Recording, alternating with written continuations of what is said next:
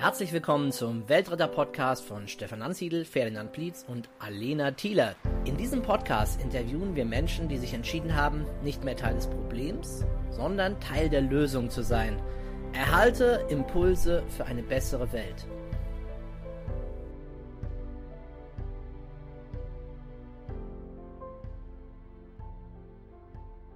Ja, herzlich willkommen zu einer neuen Ausgabe des Weltretter Podcasts. Und ich begrüße heute den Bobby Langer hier bei mir in Kitzingen. Hallo Bobby.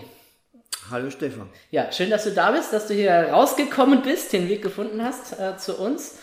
Ähm, wir haben uns ja vor wenigen Wochen ähm, sagen wir mal, kennengelernt, hier bei unserem regionalen Weltretterabend. Und ich war baff erstaunt und total begeistert, was du Schönes machst. Aber vielleicht äh, berichtest du selber so ein bisschen, äh, wer bist du, wie bist du zu dem gekommen, was du gerade machst? Und alles weitere dann später. Hm, wer bin ich? Oh Gott. Die große philosophische Frage.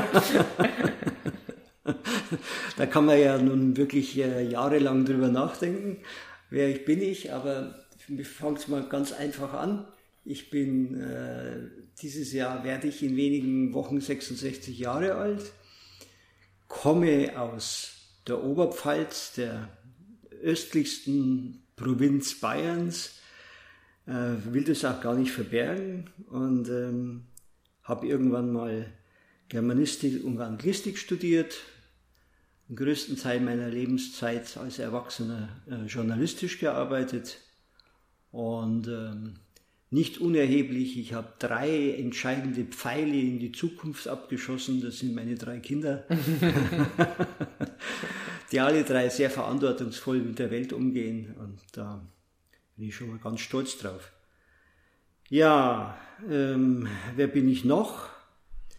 Ich ähm, habe vor äh, ungefähr zwanzig Jahren äh, mit einem Kollegen, einem journalistischen Kollegen, die Deutschen Journalistendienste gegründet. Das ist die heute größte Publikums-P R-Agentur in Deutschland, vermutlich sogar Europa. Ähm, da habe ich viele Jahre lang, zehn Jahre lang die Redaktionsleitung gemacht und äh, danach dann noch eine ähm, Publikumsthemenagentur ohne P R, also P R-frei, als Tochterunternehmen gegründet, die hieß Presspartners. Da ging es um alle Themen von Gesundheit, Ernährung, Reise, Lifestyle, Familie, äh, Bauernwohnen, schlag mich tot, alles, alles da. Und da waren wir dann zu viert und da hatten wir immerhin die größten deutschen Medien wie die Augsburger Allgemeine ähm, oder auch ähm, das Tip-Top-Magazin, das ist überhaupt das größte Medium in Deutschland, das kennt bloß kaum jemand. Das ist das Kundenmagazin von Kaufland ah. mit zwölf Millionen Auflage. Als, als Kunden, die äh, regelmäßig unsere Texte abgenommen haben. Die Augsburger Allgemeine hat mit zweiundzwanzig Unterausgaben praktisch ihre gesamte regionale Ausgabe mit unseren Texten bestückt. Ja. Und äh, irgendwann war das dann auch zu Ende, Kinder waren aus dem Haus und dann habe ich eine kleine P R-Agentur gegründet, eine kleine grüne P R-Manufaktur nenne ich das, die heißt Ecofair P R und ähm, soweit quasi die Business-Seite von mir. Entscheidend ist aber jetzt wahrscheinlich für dieses Interview eher die grüne Seite von mir. Dazu gehört, dass ich ein Landkind bin. Wäre ich das nicht, wäre ich nicht so, ich, würde ich nicht so da sitzen, wie ich bin. Ich bin in der Oberpfalz und ich kann wirklich guten Gewissens sagen, in den Oberpfälzer Wäldern groß geworden, in denen ich meine Höhlen und Verstecke gebaut habe. Und ähm, meine eigentliche Wie soll man sagen, mein eigentliches Paulus-Erlebnis hatte ich dann in Schottland, wo die Landschaft mich so beeindruckt hat, dass ich gesagt habe, ich muss für die Welt was tun. Das war ganz wichtig für mich dann. Auf einmal war klar, die akademische Karriere ist nicht meine Zukunft, es interessiert mich eigentlich nicht mehr wirklich. Ja, und dann äh, war ich neunzehnhundertsechsundsiebzig mit meiner jetzigen Frau in den U S A unterwegs und ähm, habe da zum ersten Mal gesehen, dass es sowas gibt wie ähm, Bioanbau. Da gab es die ersten Natural Food Stores und dann gesagt, wow, sowas müsste es auch bei uns geben. Und dann kam ich nach Hause und dann habe ich gesehen, in Würzburg wurde der erste Naturkostladen aufgemacht. Ja, und ich kann sagen, so seit neunzehnhundertsechsundsiebzig bin ich in der Umweltbewegung immer wieder zugange gewesen. Und, ähm, und die neueste Entwicklung äh, in den letzten Jahren war, dass ich einer Gruppe beigetreten bin, die sich da gerade frisch gegründet hat, die hieß GreenNet Project, das grüne äh, Netzprojekt. Und äh, da, das war eine Gruppe ohne Inhalte. Die hatte keine inhaltlichen Wünsche und keine inhaltlichen Vorgaben, sondern nur strukturelle Wünsche und Vorgaben. Und der strukturelle Wunsch hieß, wir wollen versuchen, alle Akteure des Wandels, die wir irgendwie nur finden können, miteinander in Verbindung zu bringen und Synergien herzustellen. Das ist die eigentliche Aufgabe. Mhm. Und daraus hat sich dann zwei, drei, zwei Jahre später ein Verein ge- äh, entwickelt, der hieß Frekonale e Fau Wie Fle? Frekonale e Fau steht für freie Kommunikation und nachhaltiger Lebensstil. Das haben wir gebraucht, weil wir natürlich dann auch gerne Spenden abschreiben können wollten. Mhm. Und gleichzeitig bietet aber jetzt der Verein auch anderen, die keinen Verein, die vereinsähnliche Tätigkeiten machen, aber keinen eigenen Verein gründen wollen im grünen Bereich, die Möglichkeit, das über uns zu tun. Mhm. Das heißt, wir haben, wir nennen das Mutterschiff, mhm, und an das Mutterschiff können andere andocken und können dann äh, zum Beispiel bei uns eben äh, ihre organisatorische Seite abwickeln. Das ist spannend, weil da auch schon einige auf mich zugekommen sind, die sagen, Mensch, wir haben da eine coole Aktion, aber ich meine, ich sammle halt das Geld, ich fliege dahin, ich betreue das Projekt, wir brauchen jetzt keine Riesenorganisation, aber wollen halt irgendeine Möglichkeit finden, dass unsere Spender auch eine Quittung bekommen und so weiter, ne? Ja, klar. Also das Mutterschiff. Das Mutterschiff, genau.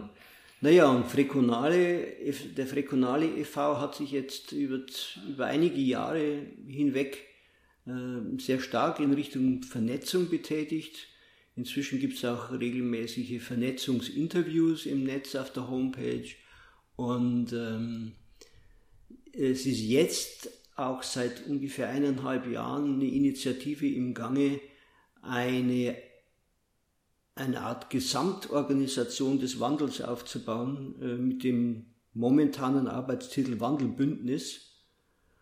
Und äh, vermutlich wird mh, der Frekonale e Fau umbenannt werden in Wandelbündnis, vermutlich, aber es ist noch nicht sicher, es hängt letztlich von den Akteuren ab und braucht dann natürlich auch ganz andere Satzung et cetera, aber wird dann eher äh, in Richtung Verband gehen. Weil ganz viele von diesen kleinen Organisationen haben kein Personal, keine Ressourcen, um selber irgendwie nach außen zu treten, Öffentlichkeitsarbeit et cetera zu machen. Und genau das wäre dann die Möglichkeit für so einen Verband. Ja, soweit. Und in dem Zusammenhang wurde dann auch Ökologenta aufgesetzt, mehr als ein Spiegel, der zeigt, was in der Wandelbewegung sich nach außen alles schon tut. Also dass praktisch Leute, die damit noch nichts zu tun haben oder wenig zu tun haben, sehen können, dass der Wandel längst im Gange ist und dass da ganz, ganz viele Dinge zusammenkommen. Und äh, ja, Ökologenta zeigt als äh, Webportal all diese verschiedenen Äh, Mosaiksteinchen. Ökologenta ist ja die Verknüpfung von ökologisch und intelligent, oder? Ist das, oder was sind die Begriffe oder wie kam es zu diesem Namen? Ja, der Name, der entstand, weil der, mein Partner Alexander Baltosé einen, vor einigen Jahren einen Roman geschrieben hat, der hieß Yamilanda, und in dem, das ist ein Social Fiction, kann man mhm. sagen, und äh, in dieser Fiktion wurde in Hessen ein Kleinstaat gegründet, namens ja Milanda. Und, äh, Zweck, und in diesem Staat leben die Menschen nach den momentan ökologischen Möglichkeiten, aber auch sozialen Möglichkeiten wie gewaltfreie Kommunikation et cetera. So leben die miteinander und versuchen das als Staatswesen quasi mhm. zu, hinzukriegen. Und die Hauptperson ist ein Journalist, der da hinreist, um zu gucken, was diese eigenartige Sekte da treibt. Und äh, die Menschen dort haben festgestellt, äh, Intelligenz genügt nicht. Was der Mensch braucht, ist eine Ökoligenz, eine in der Ökologie aufgehobene und mit der Ökologie verbundene Intelligenz. Und die nennen sie Ökoligenz.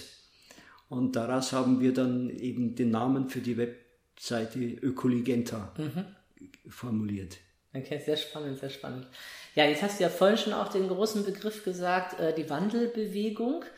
Ähm, vielleicht geht es einigen so, die das zum ersten Mal hören, dass sie noch nicht so richtig wissen, ja, äh, Wandel, äh, welcher Art Wandel, ne? Klar, naheliegend jetzt auf uns unseres Gesprächs irgendwie, es geht um einen ökologischen Wandel, aber vielleicht sollten wir das noch ein bisschen mal erläutern, welche Art von Wandel denn da stattfindet und von diesem Verein sozusagen, wofür ein Rahmen gegeben wird, oder Beispiele, was gehört denn alles dazu, zu diesem Wandel?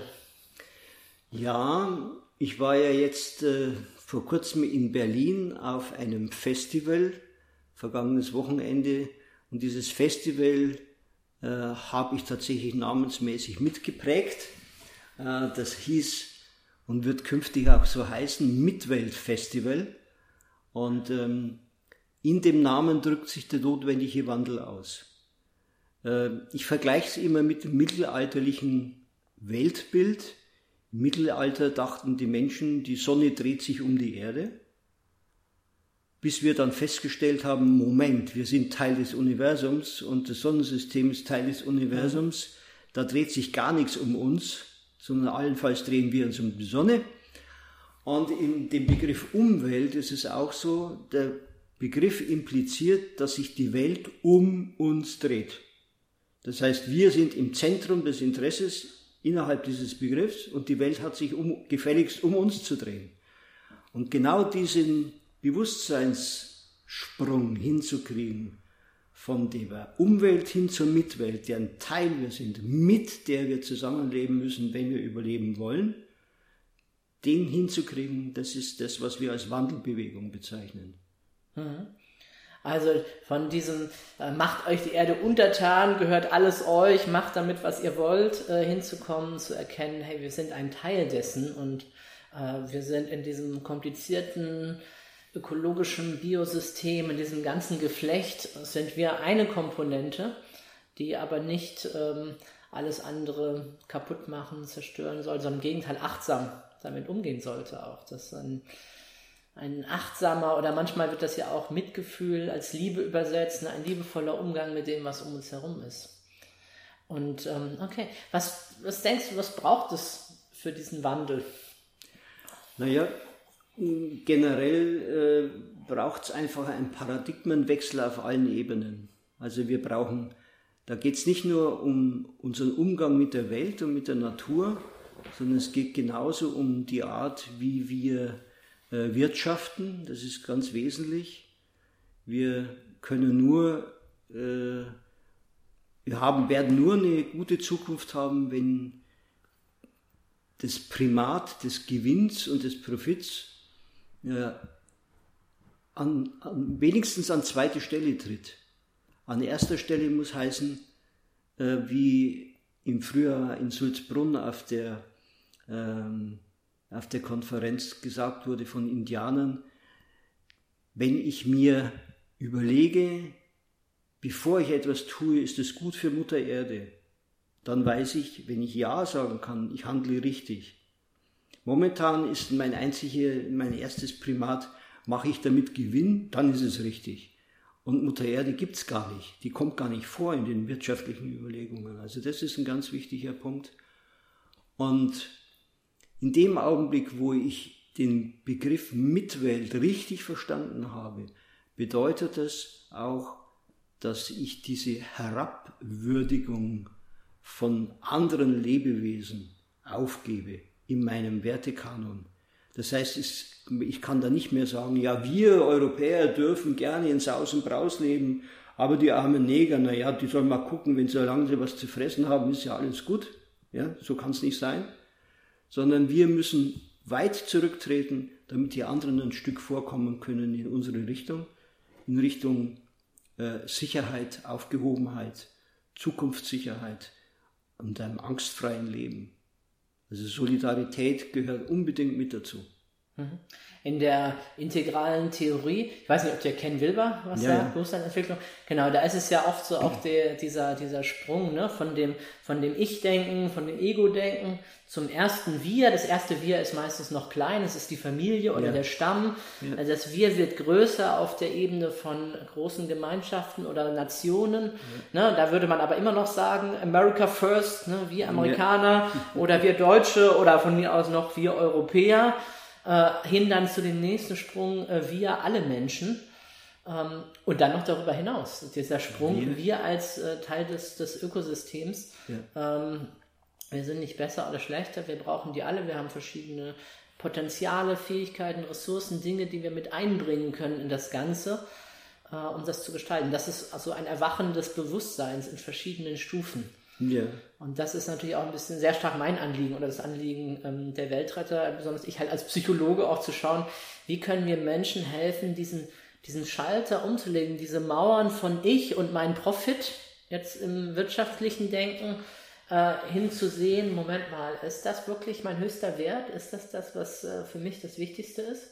Offenbar für manche ja, die gerade da drin sind. Ne? Das ist ja irgendwie, Werte sind ja manchmal wie Schollpla- Schollklappen, die uns ausrichten auf, ja, äh, da bin ich jetzt in meinem Hamsterrad und wo ist der nächste Karriereschritt und ach, noch Überstunden, ach, noch mehr Geld verdienen, ach, noch dies und jenes. Äh, und dann kommt da einer daher, äh, ja, die Welt retten, so geht's mir jetzt ab und zu. Oder wie die Tiere oder ja, wie die Afrikaner oder was auch immer. Hä, bist du gaga oder was? Jetzt müssen wir hier doch erstmal gucken bei uns. Ne? Ja. Also, oder wie, ich bin gerade auf Facebook, hat gerade einer sehr stark bei uns wieder mal gepostet, äh, so, ja, äh, Klimawandel, C O zwei, was ein Quatsch, deswegen sollen wir jetzt unsere Wirtschaft rumfahren, äh, runterfahren, unsere großen Firmen, Milliardenindustrien, äh, denen was abzwacken wegen so einem Hirngespinst, ne? Da ist natürlich äh, der Fokus einfach auf einer gewissen Werteebene noch. Mhm. Ja, wie ist denn, wie sind denn die... die Vorgehensweisen, die Methoden ähm, der Wandelbewegung. Ich meine, von dir haben wir erfahren, du hast einen journalistischen Hintergrund. Daher vermute ich, dass du auch viel schreibst und ja, dich ja. viel über Worte artikulierst und ausdrückst. Ist das so eines der Werkzeuge und welche gibt es vielleicht noch? Oder? Naja, wir haben, wir haben also jetzt, jetzt gerade schon erwähnt, diese... Diese Mit, dieses Mitweltfestival mhm. wird künftig ein Instrument sein, äh, wo es ganz stark darum geht, ähm, die auch Menschen zu erreichen. Berlin ist da natürlich ein wunderbarer Ansatzpunkt, die Menschen zu erreichen, die sich für Nachhaltigkeit und für ein fürsorgliches, solidarisches Leben interessieren, aber noch nicht so viel damit zu tun hatten, aber eben ein bisschen interessiert sind, die zu kriegen, die, die mehr zur Hand, zum Handeln zu bewegen. Also das ist so, wird ein großes Instrument sein. Ein zweites Instrument, das wir haben, wo wir sagen, nicht nur virtuell, sondern face-to-face, also im persönlichen Austausch, das nennt sich Makers for Humanity Labs, also Labor, Labs für, Lab, für Labore. Das hat jetzt dreimal stattgefunden, war dreimal in Ferropolis. Das ist ein äh, spannender Eventort äh, zwischen Leipzig und Berlin, in der Nähe von Dessau, wo wir das deswegen Lab genannt haben, weil das keine, keinen Festivalcharakter hat, sondern das sind tatsächlich Arbeitstreffen von Leuten aus der Wandelbewegung, von Akteuren. Das sind immer so Daumen mal Pi, hundert Leute, die da hinkommen und da gibt es dann eben Präsentationen und Workshops und äh, Open Space und so weiter. Und ähm, daraus entwickeln sich dann meistens auch längere Projekte, da werden einfach nur Sachen angestoßen und äh, dann geht es danach weiter. Ähm, die permanente, die permanente Tätigkeit quasi unter der Oberfläche, ich würde sagen B zwei B, mit all den Leuten, mit denen wir ständig zu tun haben, wo wir sagen, hör mal, kennst du die schon, die würden gut zu euch passen und so weiter. Mhm. Ja, also wo wir wirklich Verbindungen herstellen.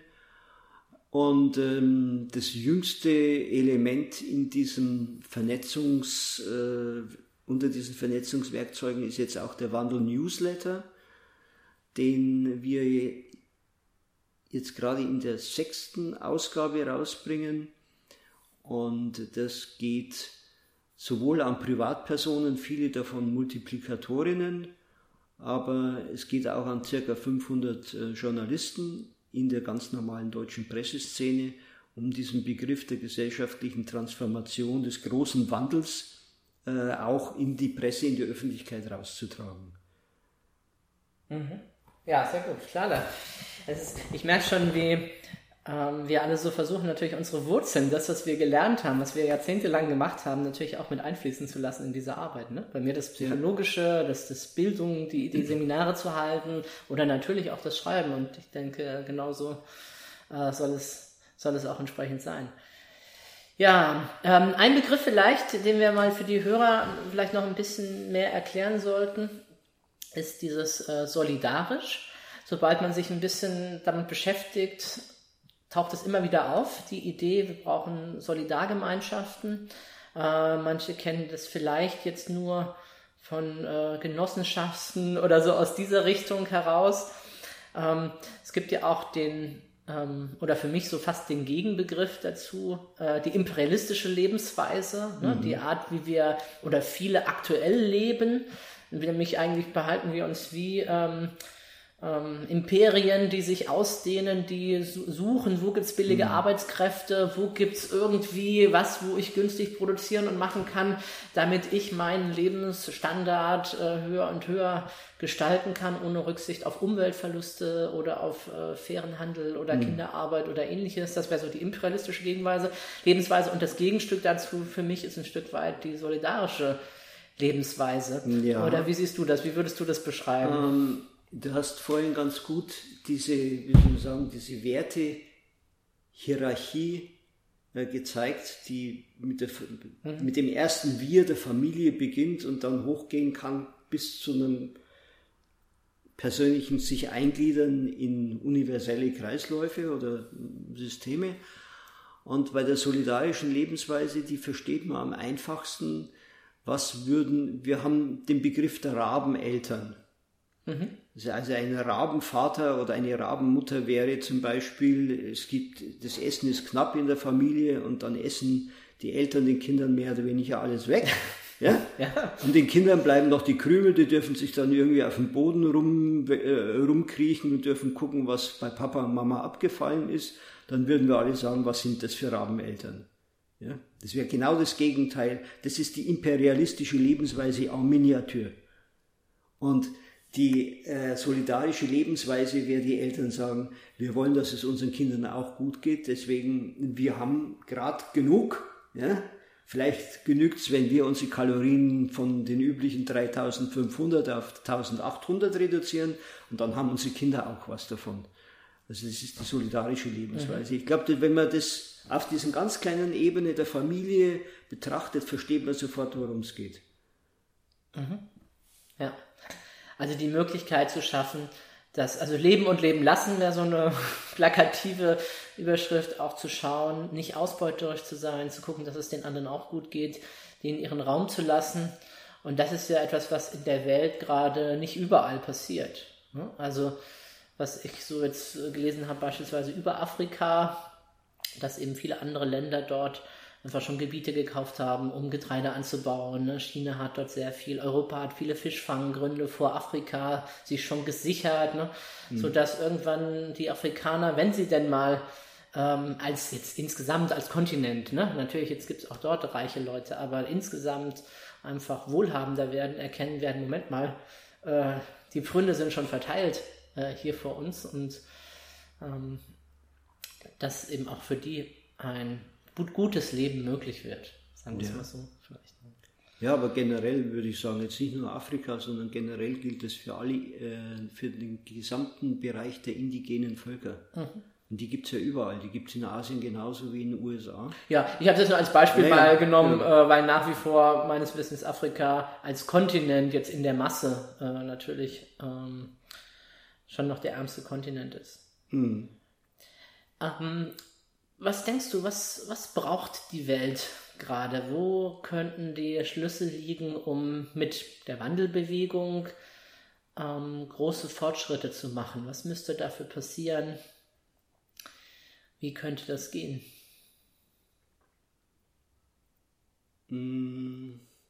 Ich denke, wenn man guckt, wo ist der größte Impact, also die größte, der größte, größte Effekt, den man relativ kurzfristig erzielen kann, dann würde ich sagen, am, am notwendigsten wäre er tatsächlich in der Politik, weil die Politik einfach Handlungsrahmen schafft.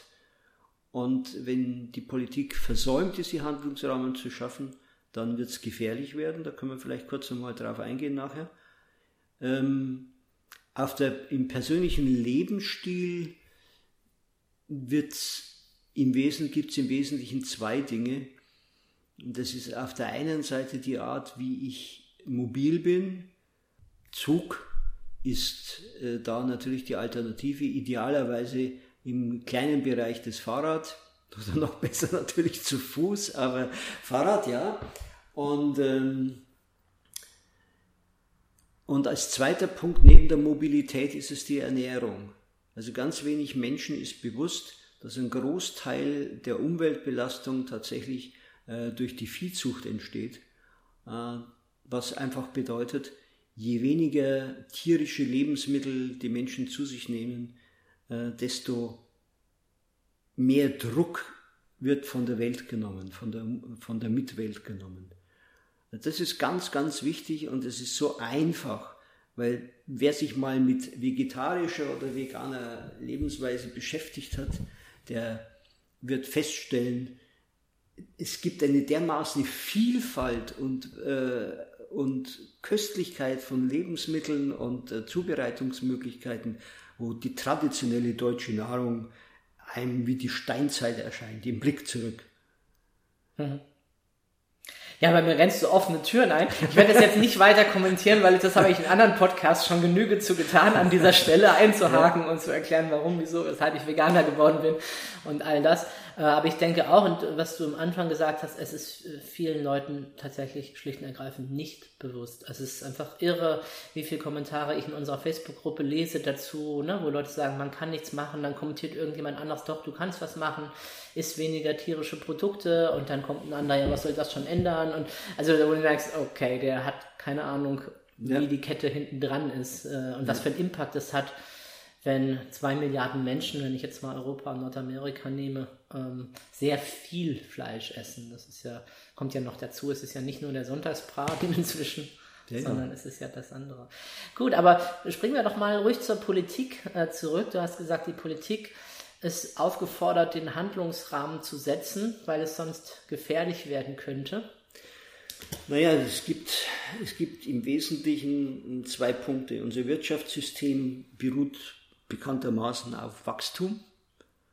Und äh, ein ganz wesentlicher zweiter Aspekt für dieses Wachstum, um diesen Wachstum überhaupt in Gang zu halten, ist äh, der Zusammenhang von Wirtschaft und Banken.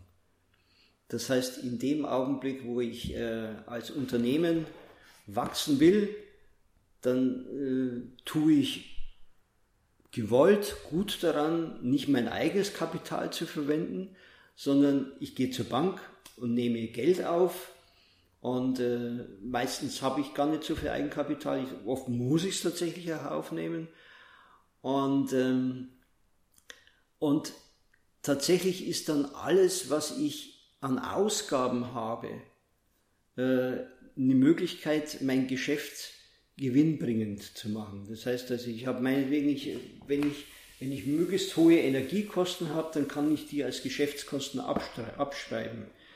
Äh, wenn ich hingegen meine, mein Personal schlecht bezahle, also uh, unsolidarisch mich verhalte, dann ist das auch gut für mein Unternehmen.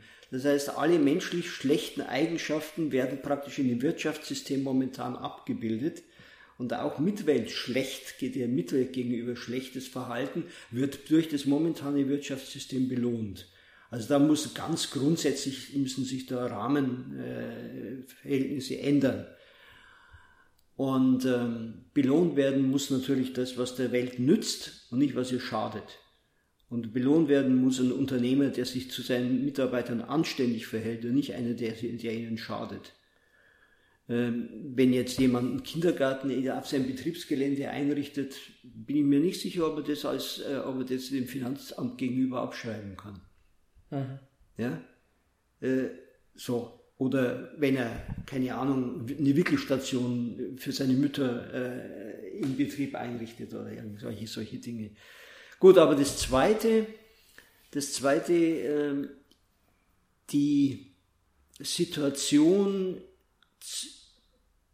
die sich momentan abzeichnet, dass tatsächlich es zu äh, Verknappung von Ressourcen kommen wird, Wasserknappheit, Landknappheit, äh, ein Streit um Ernährung, um Ressourcen, ähm, erhöht den Druck auf die Regierungen und so in Organisationen wie äh, Fridays for Future oder Extinction Rebellion mh, werden und sollen und diesen Druck hoffentlich erhöhen, damit die Politik tatsächlich mal ins Handeln kommt.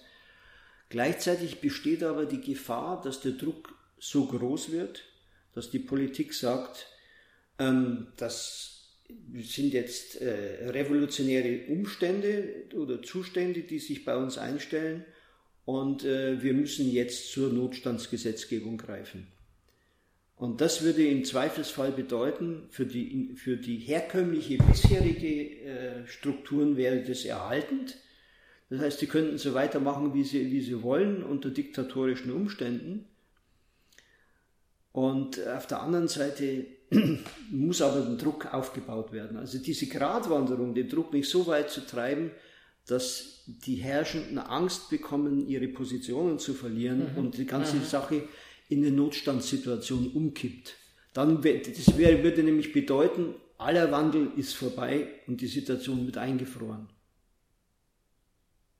Und gleichzeitig äh, drängen diese Bewegungen ja auch mit äh, ihren Informationen zu Recht darauf, dass es schnell passieren muss, äh, weil äh, die Uhr tickt.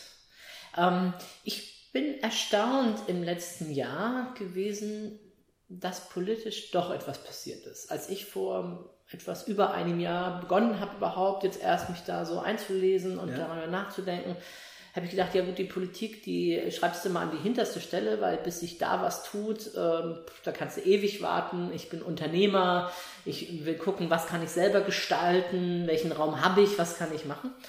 Und war dann überrascht bei den Wahlen plötzlich, als dann äh, die Grünen äh, so nach vorne kamen, äh, wobei ich die Grünen jetzt, ich glaube, nicht nur, dass alle jetzt genau diese Grünen mit diesen Menschen gewählt haben, sondern eher, dass halt das Ausweichen war auf, naja, was soll ich wählen? Dann wähle ich am ehesten die, von denen ich glaube, dass sie für ökologisches Bewusstsein stehen, also ja. wähle ich halt mal die Grünen. Also ich sehe die jetzt eher so als, als Stellvertreter für diese Art von Bewegung, wo Menschen sagen, Moment mal, ich gebe jetzt da meine Stimme ab. Ähm, wie hast du das erlebt? Das, ich glaube, es war hier in Bayern und auch in Hessen, dass da plötzlich für viele doch sehr überraschend, zumindest für die Kommentatoren, äh, da so, eine, so ein großes Votum war äh, in diese Richtung. Ja, also deine Einschätzung, dass die Grünen nicht selbst gemeint waren, sondern Stellvertreterfunktion, eine politische Stellvertreterfunktion für eine Idee haben, äh, würde ich absolut teilen. Die Grünen haben eigentlich ihr gesamtes Potenzial, mit dem sie angetreten haben, zu, zu neunzig Prozent irgendwie, wie soll man sagen, auf Schlummerfunktion gelegt, mal vorsichtig ausgedrückt. Andere würden sagen, verraten. Ähm, ich bin überzeugt, dass bei vielen dann noch so ein Herz schlägt, zwar ganz geheim, in mhm. einer wohlverkapselten Brust, aber ich denke schon. Äh, und ich meine, wenn die Grünen diese Situation jetzt nicht wahrnehmen, wird es ihnen sehr ähnlich ergehen wie der S P D. dass sie nämlich ihr eigentliches ideelles Potenzial verspielen, wenn sie da nicht zupacken. Und ähm, auf der anderen Seite sehe ich so, die, die C D U insbesondere unter der Angela Merkel hat ein enormes Geschick bewiesen, anderen wettbewerbenden politischen Parteien die Handlungsfelder abzunehmen. Mhm. Ähm, die S P D war, war nicht mehr wirklich sozial, die war nicht mehr wirklich eine Arbeiterpartei. Also konnte die, S P D, die C D U auch sagen, wir sind ja eigentlich auch, wir sind ja christlich-sozial, zwar nicht C S U, aber trotzdem C D U. Ähm, wir sind auch sozial, mindestens so wie die S P D, und äh, wir sind eigentlich auch grün. Guck mal, wir schaffen die Atomkraftwerke äh, ab. Also die Grünen brauchen wir eigentlich auch nicht mehr. Also das ist so, das ist so diese, diese, ich sehe dahinter so eine Art militärisches Vorgehen, wo man dem Feind, den man anrückt, sich nicht die Stirn bietet, sondern lieber nach hinten oder zur Seite hin ausweicht und den einfach mal so ein bisschen ins Leere laufen lässt. Und das ist natürlich auch die Gefahr, dass das jetzt bei den äh, Organisationen wie Fridays for Future oder Extinction eben passiert. Man lässt die mal rennen, sagt, ja, ihr seid tolle jugendliche Leute und ihr meint's wirklich gut. Und man, und man klopft ganz viel auf die Schultern, aber macht weiter wie bisher. Mhm. Deswegen wird sich der Druck nach wie vor erhöhen müssen. Und äh, wir haben ja jetzt äh, Mitte August, und ab zwanzigsten September wird sich in Deutschland viel tun, und ich bin sehr gespannt. Mhm. Ja, glaubst du an äh, politische Veränderung in den nächsten Jahren, oder wird es bei kleinen Veränderungen, ich meine, das muss es ja sein, ich meine, das ist jetzt ja auch zum Teil schon angekündigt, äh, zumindest in den Pressekonferenzen zum Teil, dass die Parteien, ich glaube, was war das, Plastiktüten abschaffen und Abwrackprämie für Ölheizungen, mit der gerade diskutiert, und solche Geschichten. Also, also kleine Veränderungen müssen sie jetzt machen, glaube ich, das kann nicht anders sein. Aber meinst du, es kommt zu einem wirklichen Wandel? Das muss man Prophet sein, ne? Ich kann es mir unter den momentanen Umständen noch nicht vorstellen. Ähm, da wird noch sehr viel mehr passieren müssen. Denn die, die Warnungen, äh, wie jetzt zum Beispiel der I P C C herausgegeben hat, äh, dass wir noch einen, einen Spielraum von ungefähr ein, ein, einem Jahr und acht Monaten, maximal drei Jahren haben, äh, bevor die Kipppunkte endgültig eintreten und die Klimakrise nicht mehr abwendbar sein. Wobei ich mich da frage, ja, ob die jetzt, dass da die halbe Taiga in Sibirien brennt, schon einkalkuliert haben. Und äh, Brasiliens Präsident, der ja immense Teile des Amazonas abholzt, ich glaube, wenn da so ein Bundesland, also die Fläche von einem Bundesland an Amazonasgebiet äh, zusätzlich jedes Jahr abgeholzt wird, äh, ich bin nicht sicher, ob die das in ihren Berechnungen mit dem eins Komma fünf oder zwei Grad, je nachdem, was man halt nimmt, ob die das schon drin haben. Ich meine, das ist ja, glaube ich, eine große Variable in der Gleichung, auch wie viel naja, Wälder es gibt ja, und wie viel C O zwei dann freigesetzt wird. Aber das ist ja der, der Business-as-usual-Kurs. Ja, ich bin nicht so sicher. Also in Russland, dass die Russen sagen, wir wissen gar nicht, ob sich das lohnt, da diese riesigen Waldbrände zu löschen. Ich weiß gar nicht, was habe ich jetzt gelesen oder gehört? Keine Ahnung. Korrigiere mich, wenn du eine andere Zahl kennst. Irgendwie, ich glaube, zweihundert Millionen Quadratkilometer oder sowas, die da gerade brennen. Ja, also Sibirien ist ja nicht wichtig. Das ist wieder dieser wirtschaftliche Blick drauf. Ja? Mhm. Wir können die Wälder sowieso nicht ausnutzen, wir haben keine Transportmöglichkeiten, das ganze Holz abzutransportieren, ob das jetzt verbrennt oder nicht, ist uns doch egal. Ja? Es ist nur der wirtschaftliche Blick drauf. Ja, eben, aber dann, das ist halt das, wo ich denke, wow, und das ganze C O zwei, was jetzt freigesetzt wird, was nicht mehr gebunden werden kann in den kommenden Jahren, in diesen ja. Bäumen, ob die das schon alles einkalkuliert haben?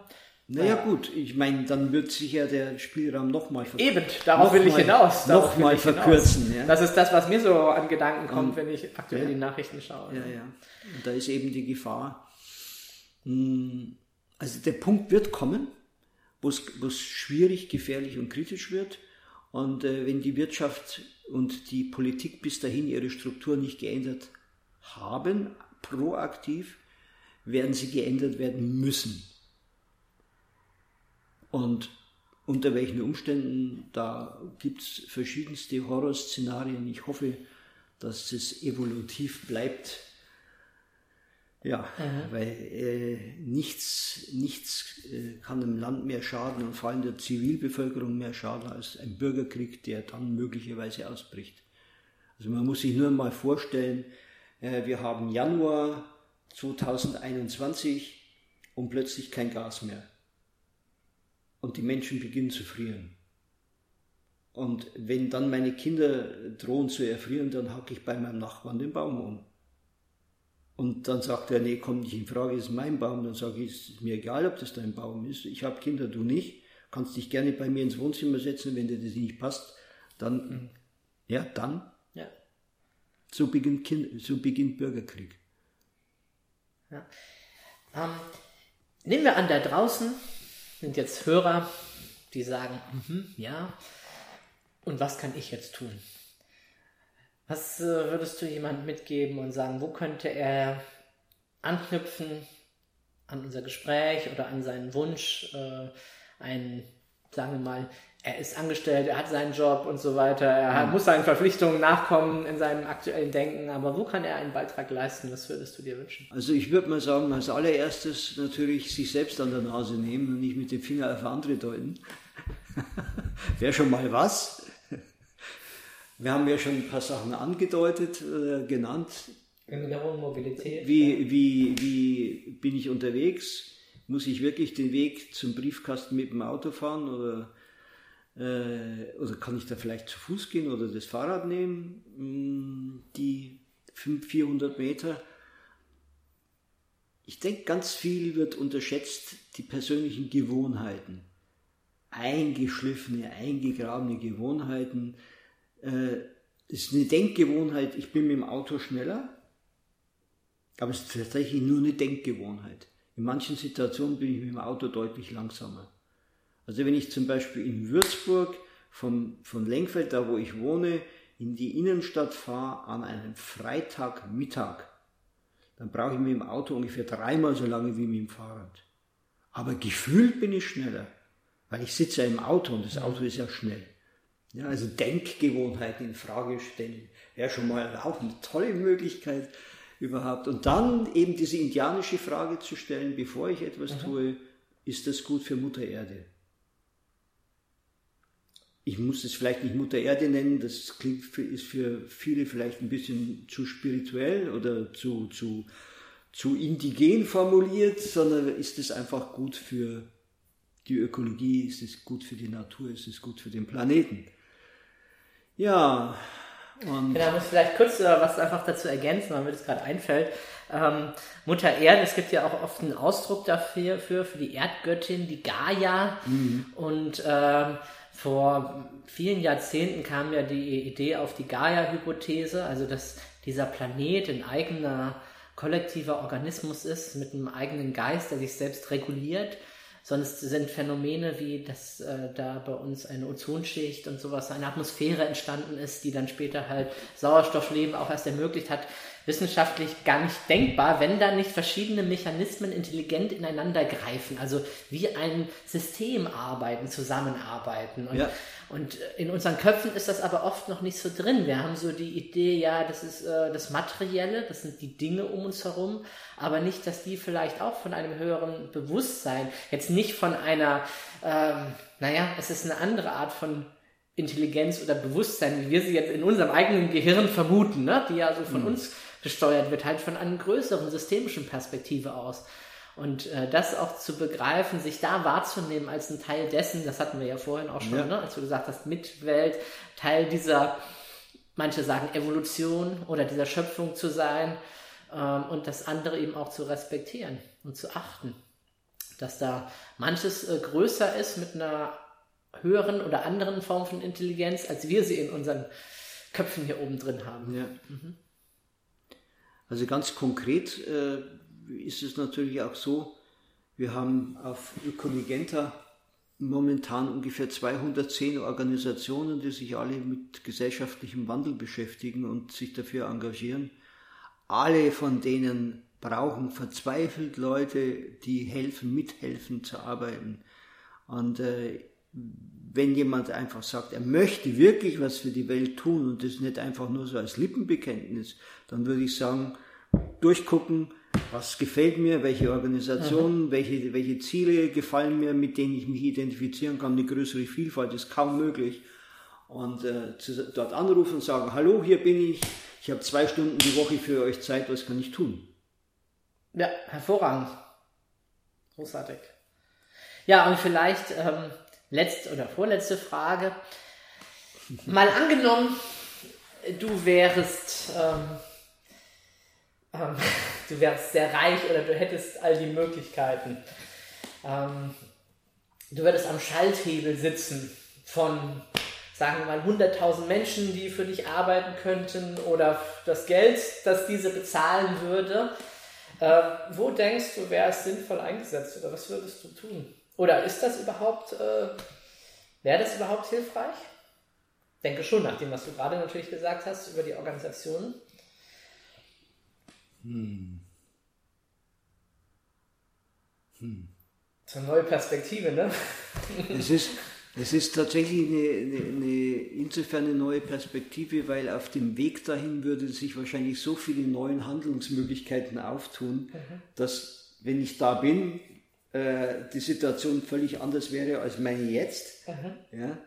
Also von daher ähm, ist es mehr als fiktiv. Ich würde, ich würde vermutlich versuchen, keine eigene Partei zu gründen, auch wenn ich diese Macht dazu hätte, sondern ich würde eher versuchen, meinen Mitarbeitern, meinen zehntausend Mitarbeitern zu sagen, jeder von euch bringt mir bitte die Unterschrift von zehn weiteren Leuten in seiner Umgebung, dass sie sich zum Beispiel für, für eine grüne Klimapolitik engagieren. Dann habe ich schon mal hunderttausend. Also ich denke, ich denke, so ein exponentieller Effekt im Sinne, dass das eine Wirkung auf das System hätte, dass das System so einen eigenen Kipppunkt bekommt, das wäre am allerwichtigsten. Weil wir brauchen veränderte Handlungsrahmen. Wenn die nicht geschehen, werden sie unter Zwang geschehen und dann kommt einfach ein Unglück auf die Welt zu. Und zwar auf die westliche Welt noch viel mehr als auf die indigene Welt. Mhm. Gut, letzte Frage, zumindest so von meiner Seite. Ähm, äh, wie kann jemand sich noch tiefer mit der Materie beschäftigen? Gibt es Bücher oder gibt es einen Film, den du jemand besonders ans Herz legen möchtest, wo du sagst, ja, der hat, äh, da kam für mich was rüber oder da hat es bei mir Klick gemacht oder da bin ich gut informiert worden oder was sind so Ressourcen, wo du sagst, ja, die sollte jemand lesen, der sich näher mit dem Thema beschäftigen möchte? Ja, du hattest vorhin einen Begriff erwähnt, nämlich imperiale Lebensweise. Mhm. Ähm, der ist noch ziemlich unbekannt und es gibt ein, ein Kollektiv von Wissenschaftlern, die nennt sich I L A. Kollektiv, I L A-Kollektiv. Mhm. Und äh, die haben ein Dokument mit, weiß jetzt nicht genau, hundertzwanzig Seiten ungefähr, würde ich mal schätzen, rausgegeben als Buch. Aber weil es ihnen eben so wichtig ist, auch kostenlos als P D F-Dokument ins Netz gestellt. Das kann sich jeder runterladen. Und ich würde sagen, wenn man das mal gelesen hat, dann versteht man, dann versteht man erst wirklich, inwieweit der Begriff Imperialismus auf unsere Lebensweise immer noch zutrifft. Zutrifft jeden Tag. Und wie wir unsere, unsere mentalen Muster verändern müssen, damit wir wirklich zu einer solidarischen Lebensweise kommen. Es ist unfassbar, weil das wirklich in jedem von uns verankert ist, bis in die tiefsten Seelenregungen hinein. Ja, das ist ein großartiger Tipp, weil ich habe dieses gelesen, ich bin mehr oder weniger zufällig drauf gestoßen und mich hat es wirklich geflasht. Die haben auch noch einen zweiten Band ja. rausgebracht mit der solidarischen Lebensweise. Da war das, wo ich zum ersten Mal diesen Begriff auch ja. so bewusst wahrgenommen habe. Äh, wirklich absolut lesenswert, die haben da so viel zusammengetragen, recherchiert, auch äh, zum Teil auch wirklich schöne Abbildungen reingemacht dazu, die das verdeutlichen, äh, ja. was da läuft. Ich erinnere mich an so eine Abbildung, der Autokonsum in China, äh, die Kurve war gerade so am Steigen und was danach prognostiziert wurde, boing, exponentiell, also dagegen ja. ist... Äh, das jetzige Fahraufkommen noch gering, wenn dann äh, eine Milliarde Chinesen, nicht ja. alle, aber ein großer Teil von denen mhm. plötzlich anfängt, Autos zu haben und vielleicht mhm. sogar noch zwei, wenn sie an bestimmten Wochentagen einen stehen lassen müssen. Ja. Also, ähm, ja, super. Ja, Bobby, gibt es noch irgendwas, was du äh, den Hörern mitgeben möchtest? Ich meine, du hast schon super Tipps gehabt. Wir haben schon die äh, ich kann eine, Sache gehabt. Ich, ich, ich habe noch eine Bitte. Äh, eine Bitte ist, auf, ähm, auf Ökologenta gibt es eine Rubrik, die heißt Unterstützer. Und äh, da gibt es ein kleines Formular, wo man eintragen kann, äh, dass man diese Seite mit ihren Zielen unterstützt. Und äh, ja, das wäre schön, wenn die Leute da drauf gehen würden. Ökologenta schreibt man so, wie man spricht. Tatsächlich kann man es mit Ö eingeben und sich da als Unterstützer einzutragen, das würde mich freuen. Ja, super. Ja, also sehr gerne. Tragt euch da ein. Ist eine mega spannende Seite. Holt euch auch den äh, Wandel-Newsletter, um informiert zu sein. Der Bobby, oder ich weiß gar nicht, ob du das selber machst, aber ich glaube schon, ne? Ja, ja. Irgendwie, der äh, gibt sich da richtig Mühe, fleißig äh, Informationen zu sammeln. Aus aller Welt, hätte ich schon fast gesagt, aber zumindest aus der Wandelwelt. Ja, ja. ähm, das ist äh, sehr lesenswert, sehr spannend, sich da zu informieren. Ja, super. Ganz herzlichen Dank äh, für das Interview. Bitteschön. Das war eine Folge des Weltretter Podcasts. Möchtest auch du Teil der Lösung werden? Dann geh auf w w w punkt welt Bindestrich retter punkt org und mach mit.